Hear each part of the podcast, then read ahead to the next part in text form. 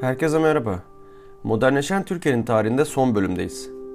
1980 sonrası Türkiye'nin ekonomi, terörle mücadele ve dış politika siyasetini izliyoruz. Özel hükümetin en önemli amacı ekonomiyi var gücüyle yeniden yapılandırmak olmuştu. Darbeden hemen önce açıklanmış IMF destekli ekonomik reform paketinin mimarı Özal'dı ve darbe sonrası sendikaların ve siyasal solun bastırılmış olması bu reform paketinin icrasını kolaylaştırmıştı ve yurt dışından krediler gelmeye başlamıştı. 1980'de 13,5 milyar dolar olan borç 1989'da 40 milyar dolara çıkmıştı. 1994'te ise 70 milyar dolardı. Reform programı 3 kısımdan oluşuyordu. Ödemeler dengesinin iyileştirilmesi, enflasyonla mücadele, ihracata yönelik bir serbest piyasa ekonomisinin yaratılması. 10 yıl içinde Koç, Eczacıbaşı, Sabancı, Çukurova, Enka gibi gruplar çok büyüdüler. Bu şirketler ihracata yönelik üretim yapmaya başlamışlardı. Ayrıca ithalat kısıtlamalarının kaldırılmasıyla lüks tüketim malzemeleri ülkeye girdi. Orta gelire sahip insanlar dahi çılgınca tüketim yapıyordu. Bir yaşamamışlık duygusu içindeydi herkes. İzmir, Mersin ve Adana çevresinde 4 tane serbest ticaret bölgesi kurulmuştu. Yabancı şirketler buralarda yatırım yapabilecekti. Ülke genelinde te- telekomünikasyon ve yol şebekeleri modernleştirildi. İkinci Boğaz Köprüsü ve Tem Otoyolu yapıldı. Sovyetler Birliği'nden boru hatlarıyla doğalgaz ithalatına başlanıldı. Şehirlerde hava kirliliği azalıyordu. Özellikle turizm sektöründe yap işe devret modeliyle yatırımlar yapıldı. Türkiye doğal güzelliklerini koruyarak pazarın en elit kısmını hedefleyebilirdi. Onun yerine düşük bütçesi olan insanlara yönelik kitle turizmini seçti ve kıyılar ticari bir metaya dönüştü. Gene de kitle turizminde başarılı olundu ve Akdeniz pazarında önemli bir pay kapıldı. Hükümetin bir diğer projesi Güneydoğu Anadolu projesi GAP'tı. Büyük tarım arazilerini sulamak, enerji üretmek için bir dizi baraj inşaatı projesiydi. 1992'de Atatürk Barajı inşa edildi. İstikrar programı amaçlarına ulaşmıştı. İhracat %22 artmıştı. 1979'da 2.3 milyar dolardan 1988'de 11.7 milyara çıkmıştı. 1979'da ihracatın %60'ı tarım ürünü iken 88'de bu oran %20 idi. Tekstil önemli bir ihracat kalemiydi. Artık Avrupa haricinde İran'a, Kuzey Afrika'ya, Orta Doğu'ya da ihracat yapılıyordu. İthalat da aynı şekilde artmıştı. 79'da 5 milyar dolardan 89'da 14.4 milyar artmıştı ve cari açık verilmişti. Ve hem turizm gelirleri hem de yurt dışında çalışan Türk işçilerinin paralarıyla bu cari açık kapatılıyordu. 1980'lerin sonunda dünya ekonomisinde yaşanan yavaşlamayla Türk ekonomisi de etkileniyordu. Özal'dan sonra gelen 1991-93 Demirel-İnönü koalisyonunun muğlak bir ekonomi politikası vardı. Ekonomi politikalarına daha az önem veriyorlardı. Daha sonra gelen Tansu Çiller liberalizme inanıyor ve özelleştirmenin şart olduğunu savunuyordu. Yine de ekonomi politikalarını hayata geçiremedi. 1994'te Amerikan Kredi Derecelendirme Kuruluşu Türkiye'nin notunu düşürdü ve bu ekonomik bir krize ulaştı. Kısa dönemli bir dizi önlemler bütçe açını azaltsa da ekonomi halen kırılgandı. Enflasyon %80 civarındaydı, özelleştirmeler olmuyordu. Erbakan Çiller hükümeti geldiğinde devlet memurlarının ve emeklerin maaşlarına zam gibi popülist politikalar uygulanmaya başlandı. Rus mali krizinin de etkisiyle 1998'de Türk ekonomisi büyük bir durgunluğa girmişti. Gayri safi milli hasıla 1999'da %6.4 azalmıştı. Nisan 1999 seçiminde iktidara gelen Ecevit hükümeti, IMF ve Dünya Bankası'ndan sağlanan yardımlarla kapsamlı bir ekonomik program başlattı. Tüketici satın almayı arttırdı, suni bir iyileşme görülüyordu ama Türk bankaları yüksek faizlerle borçlanıyordu. Kasım 2000'de liradan çok büyük bir kaçış ucu ucuna önlenebildi. Ekonomi bıçak sırtındaydı ve Ecevit'in yolsuzluklarla mücadele konusunda Cumhurbaşkanı Sezer ile kavga ettiğinin duyulması üzerine ekonomi çöktü. Bir gece lira, bir gecede liranın değeri yarı yarıya azalmış, ekonomi %9 küçülmüştü. Kasım 2002 seçimlerinin göstermiş olduğu gibi siyasal elit bu başarısızlık nedeniyle affedilmemişti ve AKP iktidara gelmişti. Ecevit hükümetinin getirdiği Kemal Derviş'in reform programı AKP tarafından uygulanacak ve başarılı sonuçlar alınacaktı. Türkiye'de özellikle 1980 sonrası ve 90'lar boyunca ağırlığını arttıran konu Kürt sorunu ve PKK ile savaştı. Kürt kimliğinin baskı altına alınması, Kürtçenin yasaklanmış olması bir dizi örgütün kurulmasına neden olmuştu.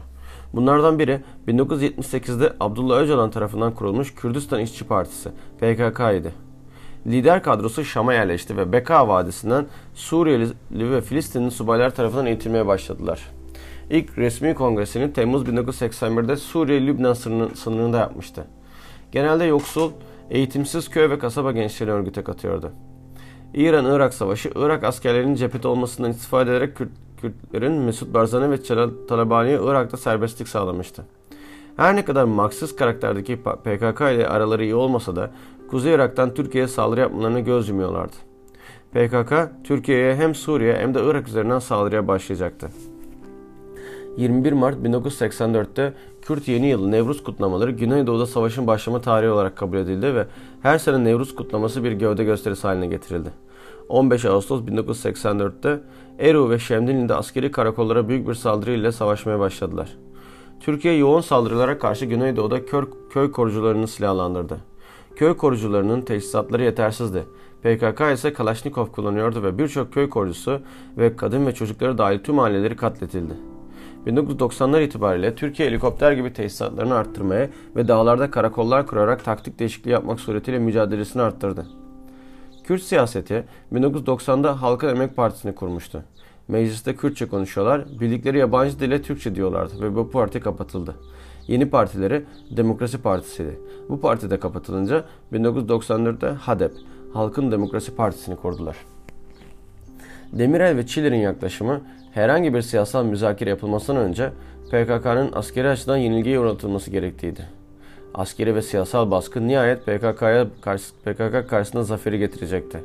Türkiye, Ekim 1998'de Suriye'yi açıkça savaşta tehdit edince Suriyeliler Öcalan'ı bir uçağa binip gönderdiler. Öcalan Moskova'da bir ay kaldıktan sonra İtalya'ya geldi. Siyasal itica başvurusu yapmıştı. İtalya'ya karşı Türk baskısı başlayınca Yunanistan Korfu Adası'na gitti. Yunan hükümeti Türkiye ile karşı karşıya kalmak, istemi kalmak istemediği için onu Kenya Nairobi'deki Yunan elçiliğine gönderdi. Bir şekilde elçilik binasından çıkmaya ikna edildiği gün 16 Şubat 1999'da büyük ihtimalle CIA'nin de yardımıyla Türk komandoları tarafından yakalanıp Türkiye'ye getirildi. Marmara Denizi'nde İmralı Adası'na hapsedildi. İdam cezasına mahkum edildiyse de idamın kaldırılmış olmasından dolayı cezası ömür boyu hapse çevrildi. PKK ile mücadelede devletin mafya ile işbirliği yapmış olduğuna dair şüpheler vardı. Bu ilişkiler ağının en belirgin ortaya çıktığı olay Susurluk trafik kazasıydı. Arabada 4 kişi vardı. Üst düzey bir polis, devlet taraftarı, Kürt bir DYP milletvekili, eski bir güzellik kraliçesi, eski ülkücü Abdullah Çatlı. Çillerin hükümetinin İçişleri Bakanı Mehmet Ağar'ın da bu ilişkileri yönettiği düşünülmektedir. Ama hiçbir isim ciddi bir soruşturma geçirmedi. Uluslararası ilişkiler penceresinden konumuza dönecek olursak, 1980 darbesi Amerika'da büyük bir rahatlamayla karşılanmıştı. Avrupa ile ilişkiler ise darbe sonrasında yaşanan insan hakları ilerlerinden dolayı kötüleşmişti. Gene de 1995'te Türkiye Gümrük Birliği'ne kabul edildi. 1999 Helsinki zirvesinde Türkiye'nin üyeliğinin açık olduğu teyit edilmişti. Aralık 2002'de 10 yeni ülkeye adaylık yolu açılmış, Türkiye'nin ise 2004'te aday ülke statüsü kabul edilmişti. Ve o tarihten beri Türkiye Kopenhag kriterleri yerine getirip açılan başlıkları tamamlamaya çalışmakta. Gene de Avrupa, Türkiye'nin önemli bir ticaret ortağıydı. Orta Doğu'da Fırat ve Dicle nehirleri üzerine inşa edilen barajların suları azaltmasından dolayı Suriye ve Irak ile ilişkiler gergindi. İran'ın İslami rejiminden kuşku duyulsa da ticaret ilişkileri çok gelişmişti. Yunanistan ile Kıbrıs konusu çözülemiyor, Ege Denizi'nde kıta sahanlığı ve hava sahasının sınırları konusunda sorunlar yaşanıyordu. 1989'da Bulgaristan'da Türk azınlığa yönelik ayrımcı politikalar ve baskınlar sonucunda 344 bin Bulgar Türk'ü Türkiye'ye geldi. İş veya ev bulamayan çoğu mülteci Bulgaristan'a geri dönmek zorunda kaldı. Irak, 1990 Ağustos'unda Kuveyt'i işgal ettiğinde Türkiye İncirlik üstünden Amerikalıların operasyon yapmasına izin vererek ve savaşa katılmak isteyerek siyasi olarak kazanç elde etmek istiyordu. Özellikle Turgut Özal bu savaşa aktif katılmak istiyordu ama Amerikan alettarı kamuoyu engel oluyordu. Üstelik Türkiye'nin hava savunma sistemi yoktu ve İran olası saldırılarına karşı kimse desteklemiyordu. Sadece Hollanda Patriot füze sistemleri koymuştu. Ama esas sorun Saddam'a karşı isyan çıkaran Barzani ve Talabani'nin kuzeyde bağımsız bir devlet kurmak istemeleriydi. 1988'de Saddam Kürtlere kimyasal zehir kullanmıştı ve yarım milyon Kürt Saddam'ın Kürt bölgesini işgal etmesi üzerine şu anda Türkiye'ye gelmek istiyordu. Türkiye göçmenlerin gelişine engel oldu. Ama sınır hattında kalmış Kürtlerin katliama uğramamaları için Türkiye, Irak Hava Kuvvetleri'nin uçuşuna izin verilmeyecek bir güvenli bölge kurulmasını teklif etti. Uçuşa yasak bölge. Ayrıca buradaki Kürtlere herhangi bir Irak saldırısına engel olmak için Amerikalı, İngiliz ve Fransız askerlerinden oluşan bir çekiç güç müdahale gücü kuruldu. İlk başta kara askerleri olsa da sonra sadece hava kuvvetleri birliklerine hale gelmişti. Körfez Savaşı Türk ekonomisine ciddi zararlar vermiş, Türkiye siyasal bir kazanç elde edememiş ve Avrupa Avrupa'ya girme hayalleri ertelenmişti. Sovyetler Birliği'nin yıkılması Türkiye için yeni fırsatlar sunuyordu. Yeni kurulan Azerbaycan, Türkmenistan, Özbekistan, Kazakistan ve Kırgızistan ile Adriyatik'ten Çin Seddi'ne bir Türk dünyası kurulması Özal'ın da çokça dile getirdiği bir hayaldi. Amerika ve Batı da bu fikri destekliyor, Orta Asya'da siyasi boşluğu İran yerine Türkiye'nin doldurmasını istiyorlardı. Çeşitli Türkiye zirveleri düzenlendi, 300'ün üzerinde karşılıklı sözleşme imzalandı. On binlerce öğrenciye burs verildi. Gene de Orta Asya devletleri halen Rusya'ya ticari ulaşım bakımından bağımlıydı ve Rusya zamanla etkisini artıracaktı. Üstelik Türkiye, Ermenistan'ın Dağlık Karabağ işgaline engel olamamış, kendi taraftarı Azeri Cumhurbaşkanı'nın devrilmesini engelleyememişti. Türk hükümetinin en önem verdiği proje Hazar Denizi'ndeki petrol ve doğalgazın boru hatlarıyla Türkiye'ye gelmesiydi. Bakü-Tiflis-Ceyhan boru hattı projesi 1999'da imzalandı. Amerikalılar da projeyi destekliyordu. Rusya'nın Hazar Havzası'ndaki üstünlüğüne son verilmişti. Türkiye devletler Türkiye ile iyi ilişkiler istese de herhangi bir bağımlılık, pantürkist bir Türk devleti ve Rusya ile kötü ilişkiler istemiyorlardı. İsrail ile iyi ilişkilerinden dolayı Orta Doğu ülkeleriyle arası iyi değildi Türkiye'nin. Erbakan döneminde bir dizi ziyaretler gerçekleştirdi dese de bu ziyaretler sembolik ziyaretler olarak kaldı. 1992'de Karadeniz'e komşu devletlerle imzaladığı Karadeniz Ekonomik İşbirliği Örgütü önemli bir atılımdı. Ayrıca Sırbistan'a karşı hem Bosna hem de Kosova barış gücünü aktif rol oynadı. Türkiye, güçlü derin tarihi mirasının sorumluluğunu yerine getirme mecburiyetindedir. Balkanlarda, Kafkasya'da geride bıraktığı anılar, üç kıtayı yönetmiş bir imparatorluğun devamı olarak Türkiye Cumhuriyeti'ni kuran Türk milleti gücünün farkında olmalı ve kendine yakışır bir şekilde hareket etmelidir. Bu sözümüzde kitabımızı bitiriyoruz.